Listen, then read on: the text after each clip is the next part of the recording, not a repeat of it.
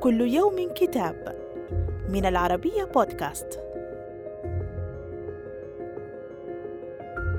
كتابنا اليوم بعنوان Who Are We أو من نحن من تأليف العالم والسياسي الأمريكي صامويل هنتينغتون ومن ترجمة أحمد مختار الجمال.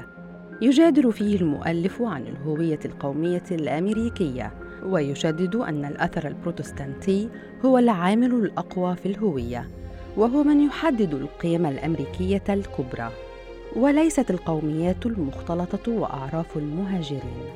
وفي الضفة الأخرى من الأطلسي لا يختلف الحال عنه في الاتحاد الأوروبي فهناك أسئلة لا تخطر على البال رتحا من الزمن. ثم إذا حضرت أثارت هلع الإنسان وجلبت له قلقا وجوديا داخل ذاته وبيته ومجتمعه.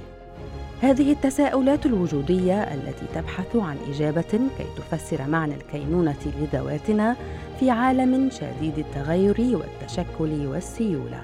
أصبحت أهم الأسئلة على طاولة الحكومات اليوم وتبنى عليها طبيعة العلاقات المجتمعية والتحالفات السياسية وتتأسس عليها جملة من التصورات بالغة التعقيد.